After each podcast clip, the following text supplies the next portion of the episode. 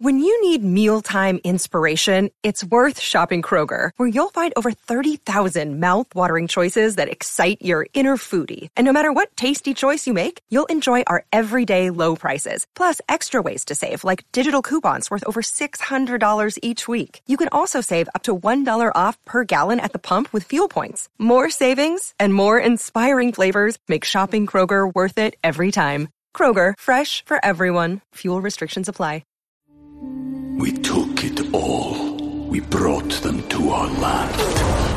An endless night, ember hot and icy cold. The rage of the earth. We made this curse. Carved it in the blood on our backs. We did not see. We could not, but she did. And in the end... what will I become? Senua's Saga. Hellblade two. Play it now with Game Pass.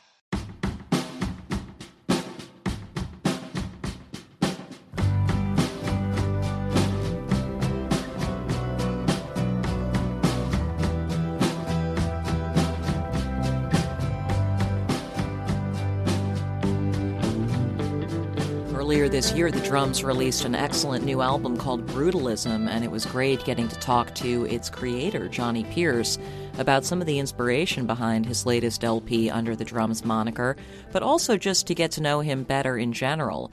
Um, I've known Johnny socially for probably almost a decade now. We have quite a few mutual friends, but we'd never spent any one-on-one time together, so I loved doing that for episode thirty of L S Q. I'm Jenny L S Q, by the way. Also, um, from my archive, I found something with the Raconteurs, who are back with new music just recently, um, and as I'm getting ready to head to Lollapalooza, I wanted to play something from the Lala archive, so that's farther into the episode. Where this conversation with Johnny begins is with him talking about kind of a rough year he's had leading up to the present day, where he finds himself beginning to get familiar with the concept of joy. Let's listen.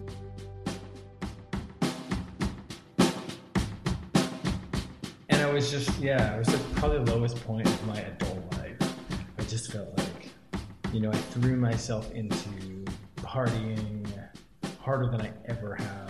The point where I just, I really felt like a shell of a human at, by the end. Oh my God, where you're like, now you're like, listen, I can reference back to partying experience. I'm better at it now. I'm going yeah. harder for it now. I'm a grown person. Yeah, exactly. I, I'm going to do this with intention. Yeah, exactly. I kind of did do it with intention. I mean, it was like, you know, it's the classic case of just not wanting to feel anything. So I, after a while, it just...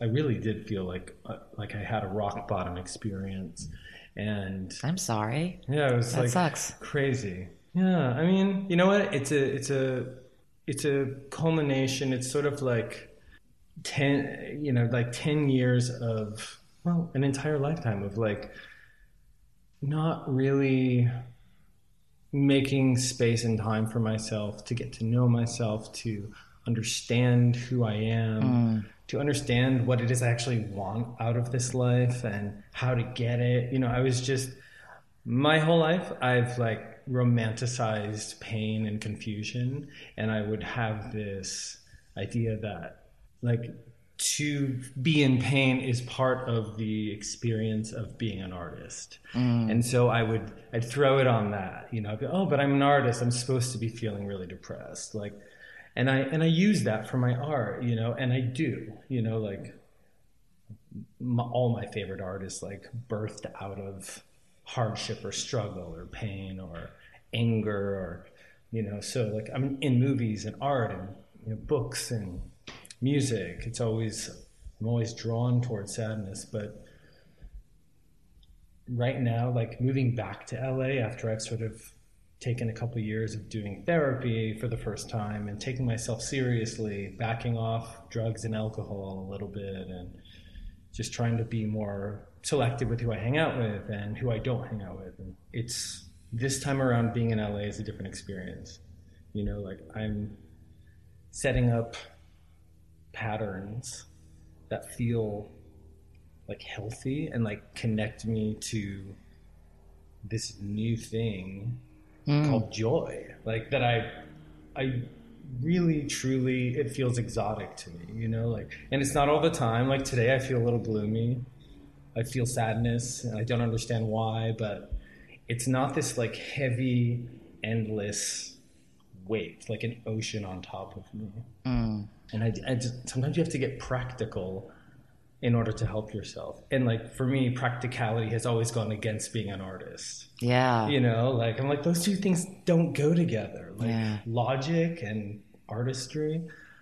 But I'm finding out that like, for me, like this new record feels, it's like, it's one that I'm proud of. It's one that I, I really love. And I think it's some of my best, like, I'm a big pop song person. And yeah. I, I think it's, it's the closest out of all my records to kind of what I want to be making.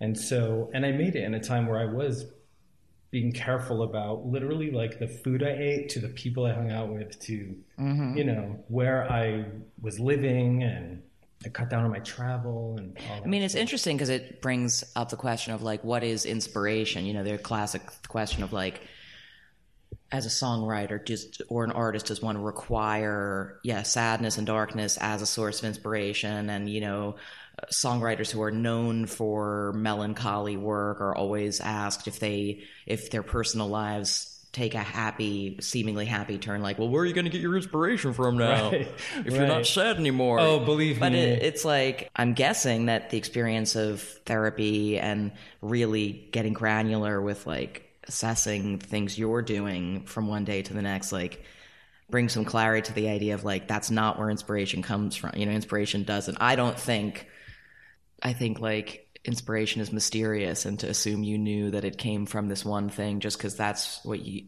coincided with it before is maybe oversimplifying it or something. I think, yeah, I think everything is so much more nuanced than, than we think it is. You know, it's, life isn't so rigid. And believe me, something I've learned is that if you want to write a sad song and you and you just look for sadness, you'll always find it. There's never going to be a day where you're going to wake up and be like, I just can't figure out how to get near sadness. Like, in my personal experience, it's always like right there next to me. It's what I know the most. But through taking a little bit better care of myself, like, I know how to put it on the shelf now when I need to, you know? Yeah. And that's, like, so powerful to me, that it's not this all-consuming thing. And I and I can I can kind of take it off the shelf if I want to, and it's right there, and it's genuine, and it's real. Um, and then I guess, like, what I've learned now is, like, at, on the same, the same token, joy is, and happiness is kind of always there if you're if you're serious about finding it, you yeah, know? Yeah. It might be harder to grasp right away, but um, so I guess I just feel more centered and balanced altogether. And I mean, who knew, like, the one thing I was afraid of, because I truly had those thoughts, like, I'll never be able to write a song if I, like, get better. Mm. Like, I won't be able to do anything that's going to connect to anyone, because who wants to hear, like, happy birthday, you know? Like, right. So that was a real fear of mine, but it's worked out to to be the greatest gift, truly, for me. It's interesting, too, because it's not like, I, I mean, I don't think people associate your music with being sad music uh, necessarily. And definitely not face value. You know? Yeah. So did the sort of urge to make music or or try to play music, you know, as a kid coincide with an awareness of needing an outlet for, you know, for sadness? Or did those two things come together? Yeah. Well, it was, it was, it was all of my songs since I was very young have always been sad. You know, I've never written a, a happy song. And so it's just something that I think happened very naturally. Right. But when did you first start writing songs? Oh, God. Um, thirteen, twelve or thirteen. My father is a minister of a crazy born-again speaking in tongues church. And he he had an old sequential circuit synthesizer. And then he digital synths became all the rage. So the church upgraded and got rid of the, and I the cool got one, the yeah. old analog synthesizer. Um, which was like worthless. You could sell it for fifty bucks at a pawn shop at the time. Did you know how to play piano? No, no. no. All, all of my brothers and sisters, they all played everything. And, uh, you know, because there was a worship team in the church, and so they were all really involved with that. A team? Oh, yeah. I mean, the, our family ran this big, and it was a big church. Like, it was one of those, like, super churches of upstate New York. Like, wow. What's uh, a worship team, though?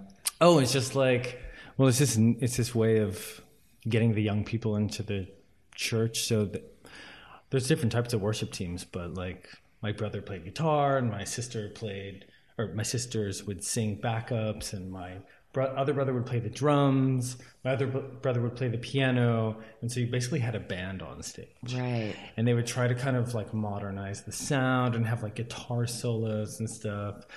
It's happening all over the place. Wow. It's so like there, it's like, it's a, It's musical evangelism. It is. Instead of being called a band, it's called a worship team because worship it's team. because it's. They might even call it a band now, just wow. to like be a worship team. Yeah. I like that though. It's almost like you need numbers. You wear jerseys. You're yeah. there to win. We're here to win. Well, they are Your here souls. to win. They are. They are to save. Um, so you got the cool old analog synthesizer. Yeah, yeah, and it had it happened to have like an onboard sequencer where I could actually, you know, set up entire songs. Uh, on the synth, so I would just fiddle around and like figure things out. I didn't have a manual, and and then I, w- I would just record everything onto uh, like a four-track tape. Um, and what were you? I mean, what would you have been listening to at that time, or what were the thing? What did you think? Mu- what did you think your music should sound like at that? At that mm. Just whatever you could figure out on this synthesizer. Well, I was sneaking in a bunch of stuff.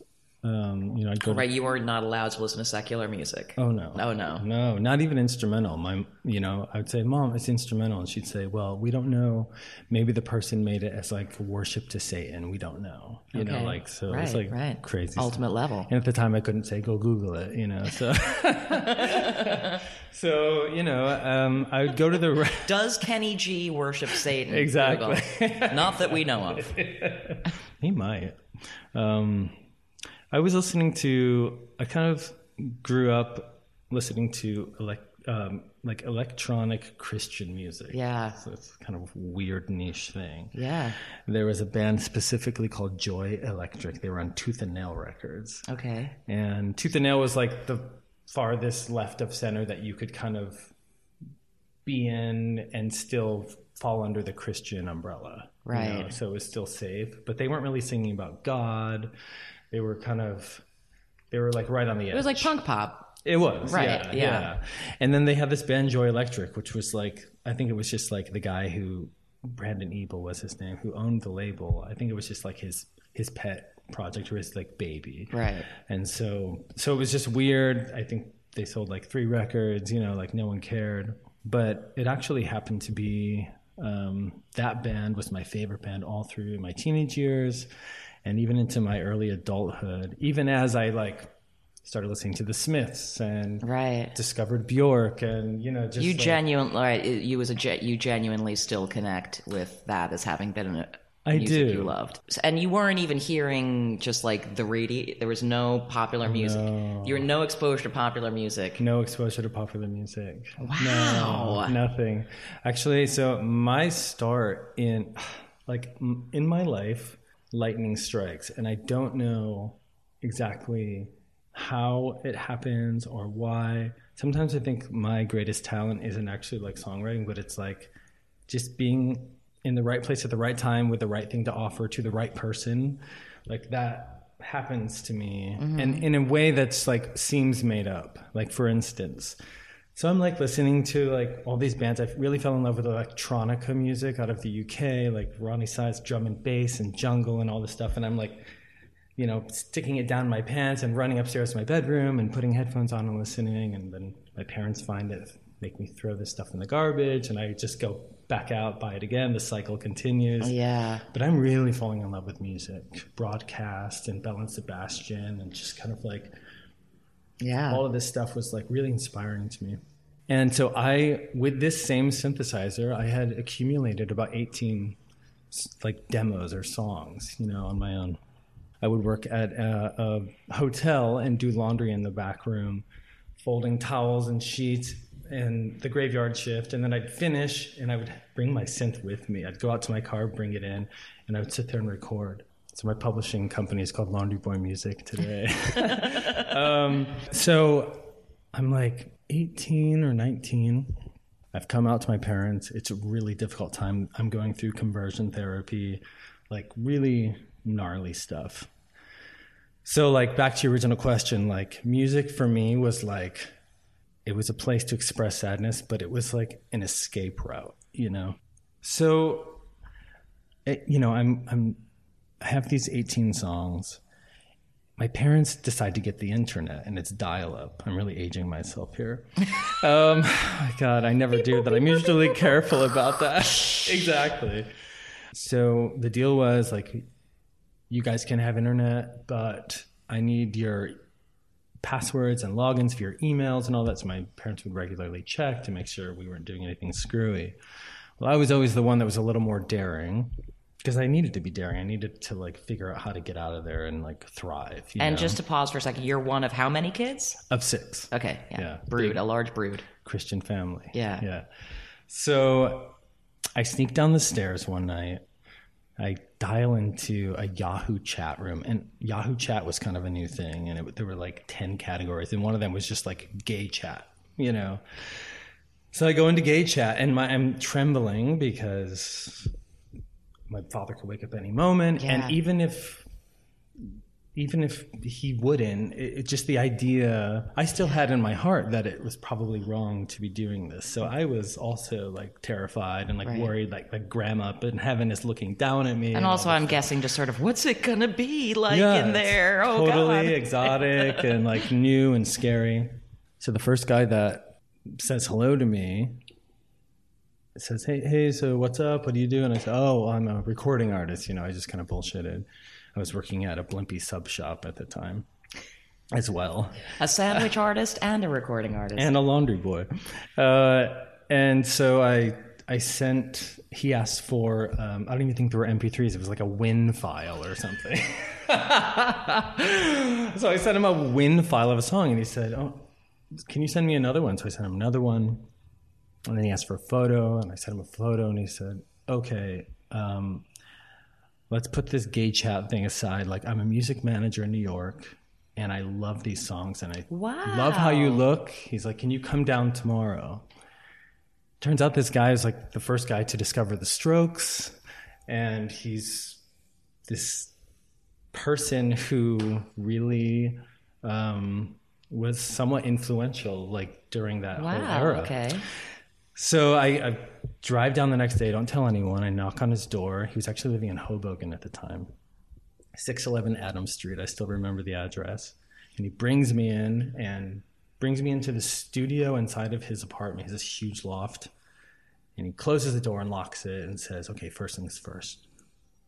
Like, the gay thing, that can't be a thing. Yeah. Yeah. Um, He had like a fiance. Right. Like, so yeah, yeah, it's like, so I'm going to get you a record deal in, in a year. Like, I'm going to get you on a major label. And like six months later, I signed to Columbia Records with these demos that I'd written in my bedroom. Wow. I didn't, I yeah. mean, I knew that you were playing shows like um, kind of immediately upon moving to New York. Yeah. And, and that it's, you know, obviously that time. Yeah. At the time it was like, I think like Hot Hot Heat and Yeah Yeah Yeahs were like right in their big prime, and the Strokes even were still just like. So I made a record with a producer who um, wasn't the right fit for me, and put out a single. The band was called Elkland, and you know a few kids like the Misshapes kids in New York loved the first single. So I was kind of like in an underground fashion-y moment for a second. The rest of the world never heard the song, I don't think. Like, no one cared. And the record was, or then it was dropped. And I was bummed, you know? Like, I was really bummed because I I didn't look at this. I didn't really look at that band as as being so much important to me in, in um artistic sense as it was. It's still, like, my way to get as far away as possible from my past. Right. You know, right. Like that was like, and so being let off the label, it wasn't like, I've never had a drive to be like rich or famous. Uh, it's, I've always been running, you know, my whole life. And I think I still am in a way, like I'm getting better at it, but.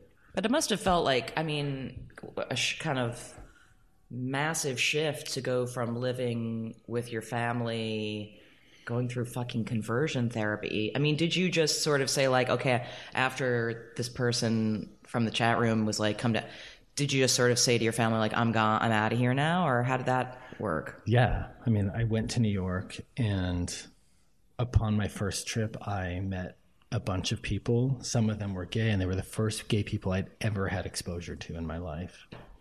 Um, one of them was a partner with, like a business partner with this manager who I met with. And he sort of took me under his wing. He had a loft in Tribeca. He let me stay there.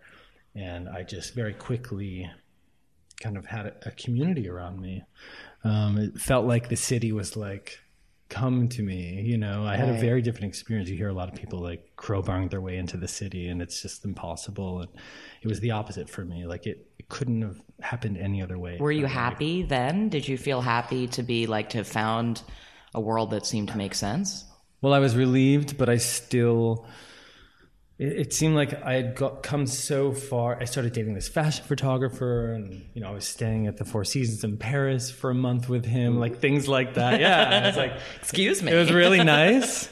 But what I what I see now when I look back is like, it, it was so great on one hand because it was so far away from from the pain of the past, and but I still I wasn't able to fully enjoy it because there was just such a huge part of my heart that wanted to somehow, you know, my parents tried to convert me. I, my whole life I've been trying to convert them, you know? Right, right. And so I would enjoy these experiences, but I would want to tell them all about it. I would want them to be happy for me. I would want them to, and, you know, I wanted so much, um, but it's just stuff that they weren't willing to give, you know? So even in, you know, I went and started working retail and Um, after the band, and it was, I worked a few different places, and it was really depressing for me, obviously. You know, I had kind of had that moment, and then I was like, uh, and, you know, I would be putting shoes on the feet of people who,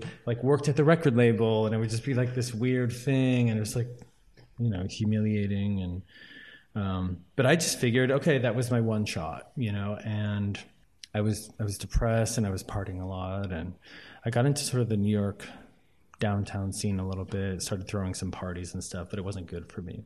And then after a couple of years of working retail, Drew Elliott, who's creative director of Paper, you know Drew. Yeah, yeah you know Droopsy. Drew. Yeah, Droopsy. Uh, he, holler, Droopsy. Holler. Um, I'll, I owe so much to him because he, you know, he's a, he's the straight shooter when he needs to be, you know? And um, he called me while I was at work Uh, at Y three on thirteenth Street, Meatpacking District. And he said, Johnny, I don't care what anyone says. I loved the record you put out. I think you're wildly talented and you're wasting your life working retail. And you need to leave New York City because you're partying too much. You need to go anywhere else. Don't be in New York City. Create something wonderful and then bring it back and wow, offer it. Tricksy. Yeah. Two weeks later, I had moved out of my apartment. I had Jacob from, uh, who was eventually in the drums with me, uh, was living in Florida at the time. He jumped in a car and drove up in a white minivan and picked me up on ten Ike Street in Brooklyn. And um, we drove down together. And, you know, that next day we started making music, and we didn't really know what it was going to be or who it was, who it was for, or maybe it was just for us. I don't know. Um, But then this this lightning strikes moment happens again, where I I write Let's Go Surfing, I write Down by the Water, a couple other tracks. I think I have three or four tracks, and I put it up on MySpace. So a little internet update. We're to MySpace era now. Toppy. Uh, from gay chat to MySpace. Still old. Either way. Um, and about a week later, we uh, we... get a message on MySpace from someone who had a very small label out of Brooklyn called twenty-seven Records. and he said, I love this. I want to put, uh, do you have any more songs? We said, yeah, well, we have almost a whole album's worth. Let's put it out. And before, and so we were like, wow. And he's like, I want to bring you up and I want you guys to play shows. And we started getting offers from all these different venues in New York City. Come play these shows, come play these shows. And we didn't have an agent or a manager or P R, nothing. So it was just this really organic thing. And, but we were still living down in, in, uh, in Florida, but making trips up, up into Brooklyn. And, um, and, I, and then one day I checked MySpace again and there was a message from someone who was A and R at Island Records in the U K. He said, you're not going to believe this. I just woke up this morning and I thought I'm going to search for bands in Florida, which I didn't know if that, I don't know if that's an option on MySpace, but, wow. And so, you know, had I moved to Pennsylvania, maybe this wouldn't have happened. I don't right, know. Right, right. So it's like, you know, a few months later, we signed with Island and my life changed. I was, you know, being on the cover of N M E a bunch of times right, in one year and right. B B C playing us. And so things in Europe and the U K just started taking off and slowly in America. And I was just sitting there still just like, you know, it's, it's, I feel so lucky. And I also like wish to God that I was more conscious and, and focused more on myself, uh, like in that time and able to enjoy all of that. Cause still when I, when I think back on those years, I, I feel like I was a ghost of a person. Like mm. I, I don't have vivid, amazing memories. Like yeah. I feel I can tap into that lostness. Right. That, that, that sort of disassociation. The total yeah. disassociation with everything and never celebrating when something wonderful would happen. Right. You know? Like, oh, Florence wants you to do the European tour. Okay, yeah, cool, let's do it. But never allowing myself to to feel that joy. Right, right. I mean, I wonder if now that you've written a lot more music since then, because it sounds like to me, you know, every time you set about to just cloister yourself and write music instinctively, good stuff came out, and then you were surprised when it did well without much effort on your part, and so then you spent the rest of the time reacting to being surprised. You're very intuitive, because I would say to my bandmates all the time, like, I feel like I'm cheating. Like, I feel like we're cheating somehow. I just felt like it, because I had a lot of friends who are in bands who work really hard and are really talented, write beautiful music, and it just doesn't happen. So for it to happen to me once and then twice, it just felt like, and the songs oozed out. It wasn't this two-year mm-hmm. labor-intensive process.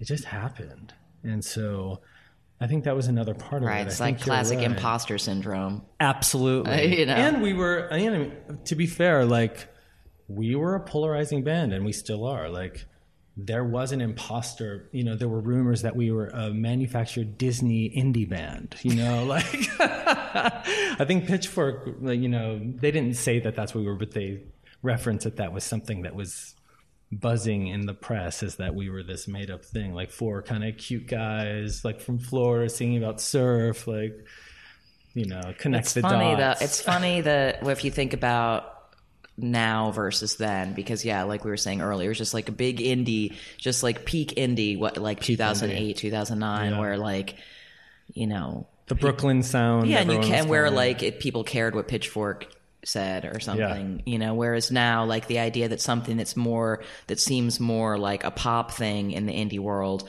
would, people people would be slobbering over that. You know, now, in twenty nineteen, something that was just like, oh, this feels like a pop thing in our world. We like, yay, we love that. It's crazy. Things how changed. It's... Things can change so fast. Or, oh I mean, I know decade's God. a long time, but, but I mean, now that you, as I was, I guess going back to the earlier question, it's like now that you've written a lot of songs and you, when you're working on music, I mean, I wonder if you are, you know, are aware now, looking back at the earliest songs you wrote and the song and the most recent ones, like, is there a feeling that you have when you're on to something good that back then it was just the only times you'd done it and you didn't realize how good it was? Like, now, do you know sort of how to kind of get yourself in a place where there's a sense of like, no, this is this is this is my good stuff here. I'm doing my good stuff. I wish I could say yes. I mean, I, I think every day is is different. Every experience is different. There's times where I felt so sure about something and it falls on deaf ears, or I listen again in a month and I'm like, what was I thinking? Mm. Um, but I think overall I, I have a pretty good sense of what's good. And, and to be honest, I'll just be really transparent. Like, I'm at the point now where I feel like, like when the drums started, we were influenced by a bunch of stuff. Like there was a lot of like Swedish indie pop happening, like J J and the mm-hmm. Tough Alliance and like the Labrador Records stuff. Um, we were really into that. And so we tried to do that and we landed somewhere else. And suddenly we're the, we were this like surfy thing. It was sort of by an accident. And I dug into that sound, you know, because people... It was something that people wanted. I don't know. It was just right. like this it thing. It seemed to be working, yeah. And it happened to, it happened like when it was like there were bands like with the name Beach and Surf and all right. Beach House and Beach Fossils. Fossils and right. it just went on and on yeah. and on. Waves. And, Waves, exactly. Yeah. Um, even Best Coast kind yeah. of has that vibe. So like... I didn't know that was happening. I wasn't listening to any of that stuff. Right. I was really like in my own like weird world. So, and that goes back to like how I said before, like sometimes I just like innately have the right thing to offer. Like at the moment, right? Without, yeah, kind of being green about it. So um, anyway, so suddenly we're dubbed this like, like the new like Beach Boys meets Joy Division sort of thing. And I'm like, okay, that's our identity. So I really dug into that thing. And I think... Through the years, um, I've been ever so slightly and ever so slowly kind of letting go of that a little bit whilst, you know, opening and making space for, you know, I think it's important for me to to stay modern and look towards the future and not be elbows out about my work and like, hold on to the past. I think that's sort of a death sentence at this point. Like for a band like me, if I was just like ten surf records, you know, like yeah. it's just, I can't do that. And no, it'd be boring no one for wants me. That. Yeah. Nobody yeah. wants that. And so I've actually been relying more on people that I have some people in my life who I think really have their ear to the ground in a way that maybe I don't. Um, sometimes I go like months without listening to music. I just, have a, a kind of a quiet existence. There's music in the bathroom right now, but if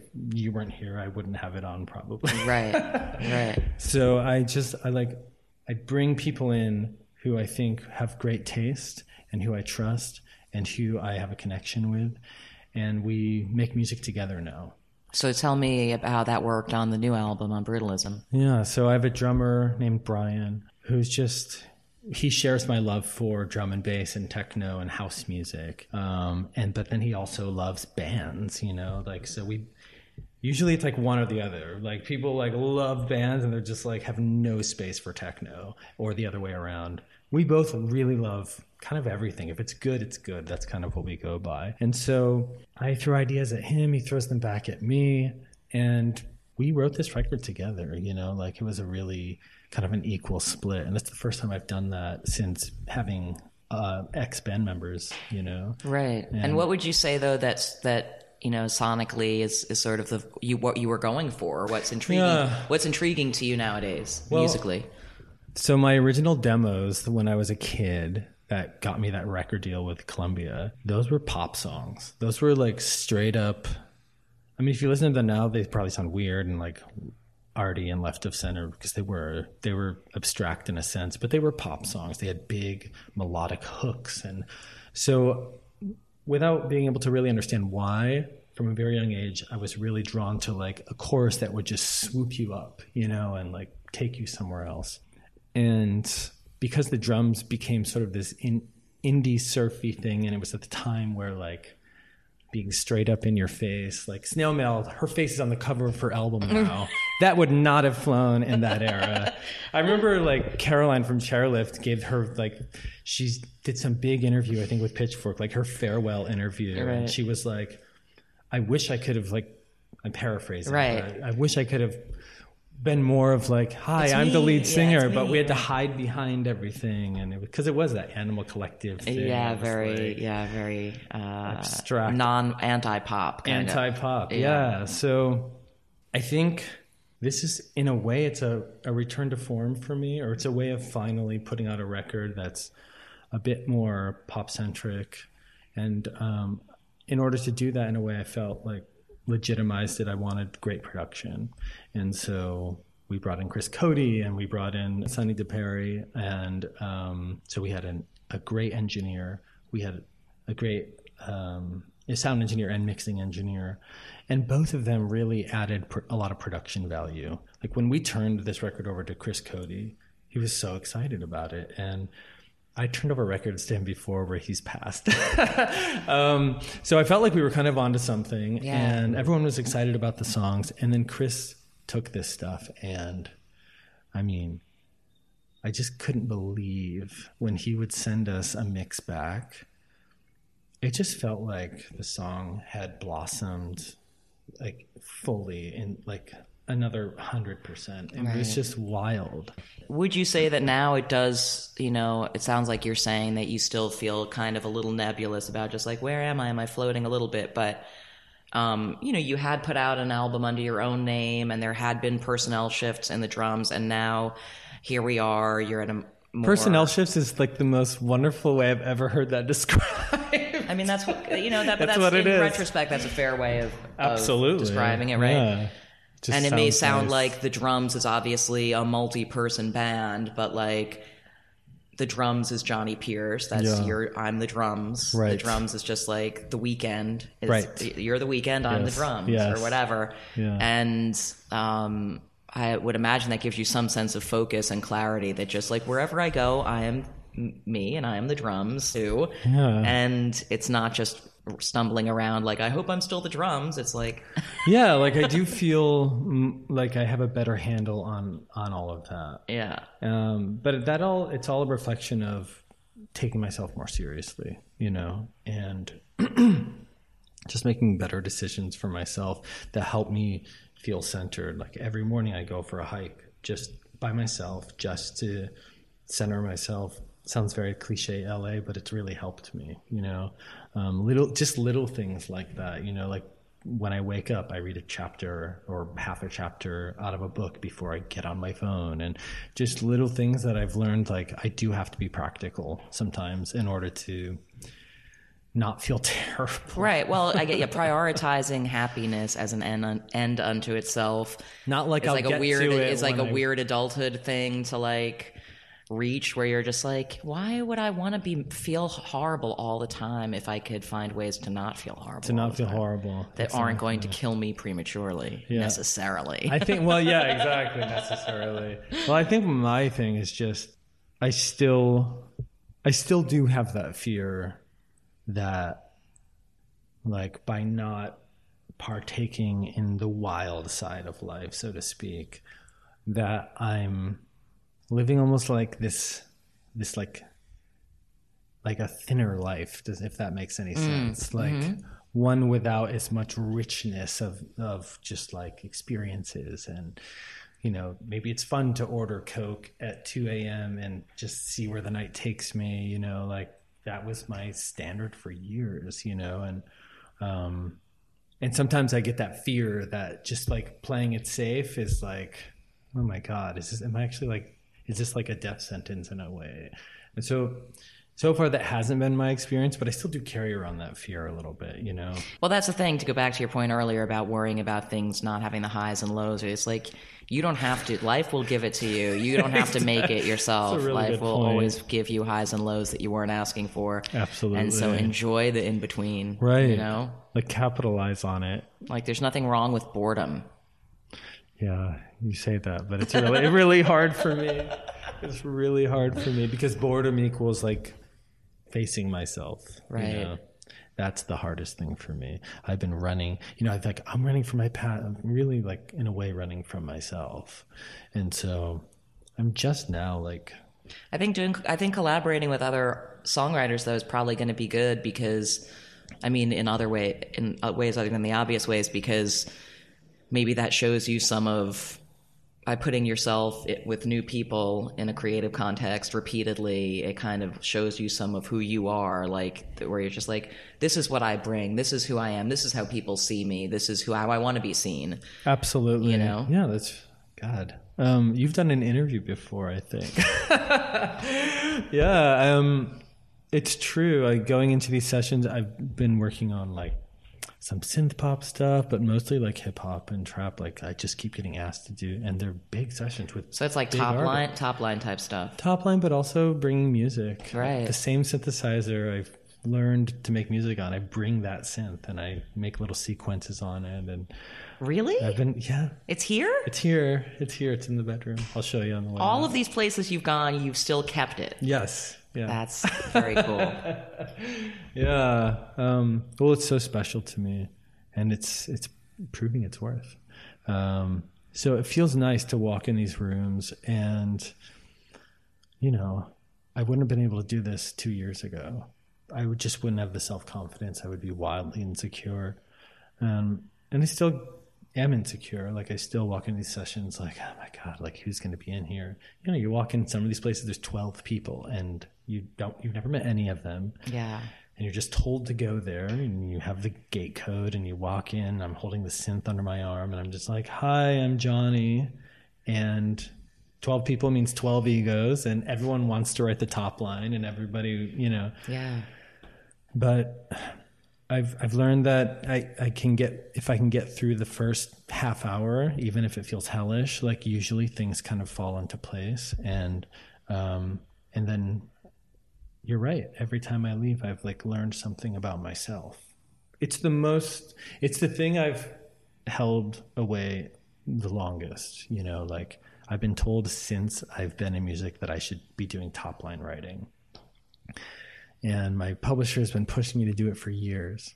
Um, but I've always been worried about the human interaction element and the egos and, or just not being able to produce on the spot, right. And all this stuff. Uh, yeah. But being being more centered, being more comfortable with who you are, it really goes a long way in those situations, you know. And you get through one. The next time it's difficult, I, I just remember the time before. I said, okay, it was difficult before. It sucked. And it got better. Like I didn't die.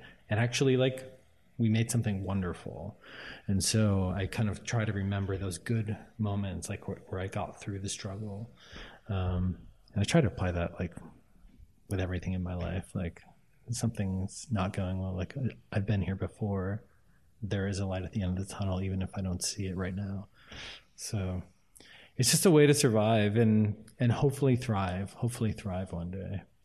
Um, But I think you're thriving right now. Yeah, I, that's the Come thing. On. That's the thing. This, you're mid-thrive. This is exactly the issue for me. It's like you look around and you're like thinking about I mean, my you don't life. Have much furniture. I'm sure people can no. hear the, the yeah. There's a little here. You don't have much furniture. It's a couch and a table. I think. I mean, you know, we've known each other for a minute now, yeah. and you seem to be doing great. I mean, you seem to be doing great. Well, that's the thing. Like, I'm just waiting to be- actually believe it myself. Yeah, you know. I just sometimes feel like I'm so wildly sensitive.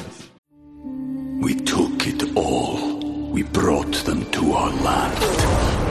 An endless night, ember hot and icy cold. The rage of the earth. We made this curse. Carved it in the blood on our backs. We did not see. We could not, but she did. And in the end... What will I become? Senua's Saga. Hellblade two. Play it now with Game Pass. You know, too sensitive or just sensitive enough, the debate within Johnny Pierce rages on. Thanks again to him for inviting me over, and you can head to the drums dot com to see all of his upcoming dates. I'm heading back to Lollapalooza next weekend, and as I was thinking back to previous occasions I've attended that festival, I remembered a summer in two thousand eight when I was reporting on it for Rolling Stone and got to interview Jack White and Brendan Benson's band, the Raconteurs, when they were just a handful of months away from having surprise-released their sophomore album, Consolers of the Lonely, so we talk a bit about that strategy in the second half of this excerpt, and about the explosion of massive festivals in the first part of it, plus, worth noting, Raconteurs just put out a new album called Help a Stranger just a few weeks back, their first new one in more than a decade. There's like a zillion festivals now. It seems like it seems it's just like an explosion. It seems even more between last year and this year. Mm-hmm. Um, do you think this is a good thing in general for fans or for artists to have to have a, a more of these kinds of festivals to choose among here in the States? Uh, I think yes and no, sort of. Uh, yes, it's good to be able to see all, all those bands in one place, and you can go with your friends, and it's a relaxing time, and get turned on to things you've never seen before. From the band side of things, from the business side of being in a band, it's starting to become like fast food in the ghetto, you know? You can't resist it. They kind of offer you this three dollar Happy Meal, and you, you got to feed your kids, so, you yeah. know what I mean? It's this kind of things these corporations are all jumping on. I mean, we're on the Bud Light stage, for God's sake, and it's like uh, they offer you this sum of money where we have to plan our year around these, whether we like it or not. You know yeah. what I mean? I mean, we, we had a lot of plans when we put the album out so quickly, that yeah. to, to, things that we wanted to do, and then the offers from festivals started coming in, and it's really, it's almost impossible to say no. Yeah. Because it just pays for all your equipment, and the road, and the storage, and all those things, like, get knocked out immediately, and a whole territory of, say, you play, play Belgium, you play whatever that, that festival's called. The Workter. The, Workter, yeah. Workter, yeah. Which we played with Radiohead, actually, last time. The, uh, yeah, yeah they, have a, they sort of have a monopoly on touring. I mean, the festival, I don't know, the sponsors, I guess, they're, once again, they've kind of, they've taken over. But not to mention that it's also, it's also just sort of that kind of global, you know, globalization thing that is so ugly. I mean, I think, like, I'd rather get a cup of coffee, you know, at Joe's coffee shop than have a Starbucks, you know, on yeah. every every thirty feet or something. So it's that's or it's like a Walgreens kind of, or a Costco, like, you know, you can get everything under one roof, you know. Yeah. Which is not, you know, I, I'm not even sure why. I mean, because I, I love Costco, but yeah. But uh, and you know, Starbucks is sometimes the, you know, godsend when you're in the middle of you can't get a decent cup of coffee somewhere. But so I'm not sure how I feel about it, but it is it's definitely not attractive to me. It's not very like. It's headed down. That. Yeah, it does feel like it's like a it's an oversaturation is starting to happen. Um, do you do you do anything differently when you're putting together a set for a, an audience that, that maybe is like more of a festival goer than they are a Raconteurs fan? Of course, yeah, of course. It's always important to recognize the room you're in and really to deliver the most powerful thing you can at that at that time. You know? It's harder to pull off certain things, especially for, you can say a lot, a big percentage of the crowd, no matter who you are. If you're Prince, you go out there and there's a big percentage of people who've never seen you before. So uh, you have to, yeah, make up your mind, decide your songs based on that. My thing about it is, my, my theory about festivals is, I'm just kind of catching on to this now, is that what works really well are mid-tempo stuff, is mid-tempo stuff. Unless you're like Metallica or Rage Against the Machine or something. You know, when we play like super hard songs or rock songs, you know, fast rock songs, you know, I, I mean, generally speaking, people don't really. I think it's it doesn't tra- it doesn't um, right, right. it doesn't translate or something. If you play like, you know, obviously if you play like these really small, meek, you know, like whatever um, slow acoustic slow acoustic songs, that doesn't translate either. But these, it's that middle t- mid tempo kind of. Those things, people love it. It's so weird. Yeah, I was thinking about that because I was just up at this Pemberton Festival in Vancouver, and Tom Petty played, and I think that, you know, so many of his songs are mid-tempo. Oh, totally, it like works yeah. perfectly totally. For like sing-alongs. It works outside and, for some, or something yeah. like that. It's like this. It's easy going. It's, yeah, it's, yeah. It's just going. Like, you know, have a beer, kick back. It's like you're at a barbecue or something. And, yeah. No, but, you, for slow or fast, you have to concentrate more. Yeah. In a sense. And I don't think they're in it for. I don't think you know. I think that the people are are really just kind of having a good time hanging out, and you know, I don't know. Actually, I've never been to a festival. Well, no, I went to Lollapalooza, I guess, once. But how how like, long like ago was that? Nine, like mid nineties, or do you remember who was who was headlining? The only thing I remember, oh, I think May. Oh man, no, I don't. I remember Jim Rose the Jim Rose Freak Show was was. I think that may have been the year that that it was Sonic Youth and Hole, because I oh, went that, that year. Right. Yeah, yeah, yeah, and yeah, Pavement. Yeah. And yeah, like yeah, Cypress Hill and stuff, right? yeah. yeah. That's the second or third year. Which one was that? I think it was like the third year or something. Yeah, so like a Pine Knob, you know? Pine Knob, yeah. So looking back in hindsight from this, this you know, idea of just putting the record out fast, mm-hmm. do you feel like that was that you're happy with how that went, and will you do that again? Just get it out there. It's hard to say what what we can be happy with and what we what can we what we learned or what we I, I haven't. We haven't really de- determined it yet. It's sort of, uh, there's certain things that we went into before we even told anybody. It's like, well, we know that this is not like, you know, if if you don't hype something, you take a hit, you know. You definitely take a hit. We knew that. So going into it, uh, it was kind of like, are we prepared to just take a hit, like from the get-go? I'm like, yeah, we are, because I think it's just time to really just, you know, it's our second album. It's a good time for us to experiment and see what makes sense and what doesn't. There's a lot of things you just kind of go through the process, like, okay, you finished your record, okay, now it's being mastered, okay, guys, we're going to start setting up the three or four month plan. Yeah. It starts to become this communist thing, and you're like, you, you're like, oh, really? I mean, as soon as you're done mixing a record, I mean, I just kind of take this big sign, like, last thing you want to here do we is, go, you know, here we go. The last thing you want to do is start talking about it. Yeah. Yeah. You know what I mean? Like, you've made it, you're excited about it, you, you know, you just can't wait to show it, play it for people, get out there and play it on stage, and, and you're just...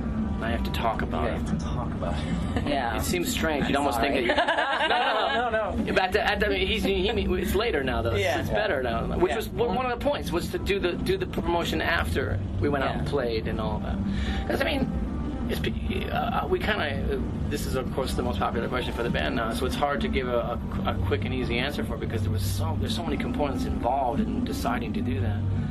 I mean, there goes from from from the way of ideas about playing songs live before the album comes out, so people have YouTube clips and they're already basing their judgments on what the album is compared to this crappy cell phone version of something from yeah. Cleveland. You so know what I mean? Yeah. So you know, you, like you take those little things and then you go all the way to the idea of, you know, we pretty much cut out the middleman. That's all. We just, yeah. I mean, and that's probably and the middleman. To be honest, the middleman is is is is. becoming obsolete. I mean, the fan you know. is cutting out the middleman on their yeah, own. Yeah, yeah. So we decide, okay, you let's you and I, we'll just we'll deal with each other. On, you know what I mean? Like we, we don't need to like go through. We gave the the fans the album wholesale. We brought them to the factory. Yeah. yeah. You know? Yeah. Have you heard that? Ever heard that story? You've probably heard this story about. Um, About Punch, Bob Seger's manager, old manager, Punch Andrews. Punch Andrews, yeah. How, like, there was some live album that was supposed to come out, and the label was all, like, stalling, and this is when, like, the, the manufacturing and the, like, label offices were all... And he somehow just went in and, and like, talked them, talked them, them into, like, oh, just pressing, pressing the record, yeah. like, ahead of schedule. Oh, and that's so, sort of what it was reminded me of when you guys did pressed. that. I was like, yeah. I was like, oh, it's an old-school Detroit maneuver here.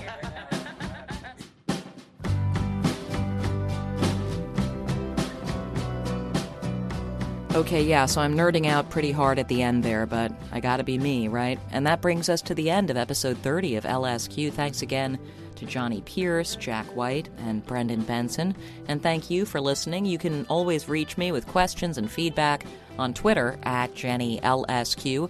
I'm excited in the coming months to bring you episodes with Laura Jane Grace, Chairlift's Caroline Polachek, uh, Kevin Drew of Broken Social Scene, Stephen Malkmus, and Interpol's Paul Banks, among others. Subscribe if you haven't done that yet, and I'll look forward to talking to you next time.